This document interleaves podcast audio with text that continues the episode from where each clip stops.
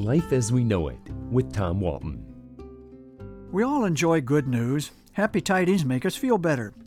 A simple good morning from a stranger, a hug from a friend, a compliment about our hair.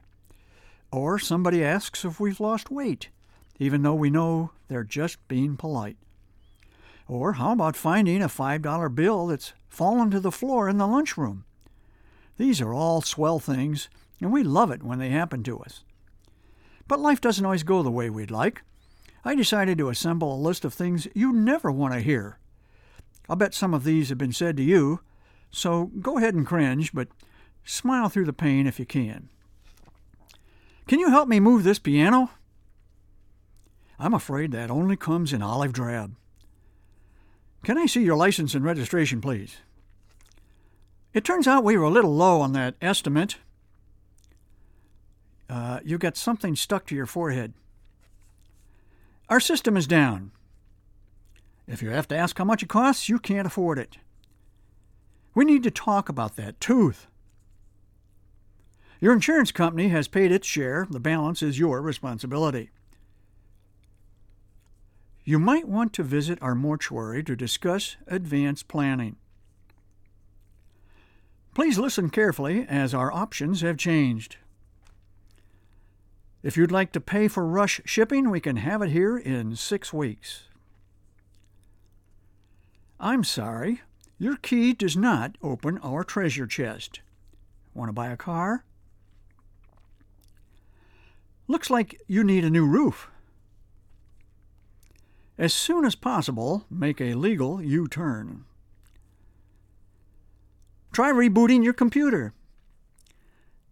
You're overdue for a colonoscopy. You'll be hearing from my attorney. That offer is only good for new customers. Please continue to hold.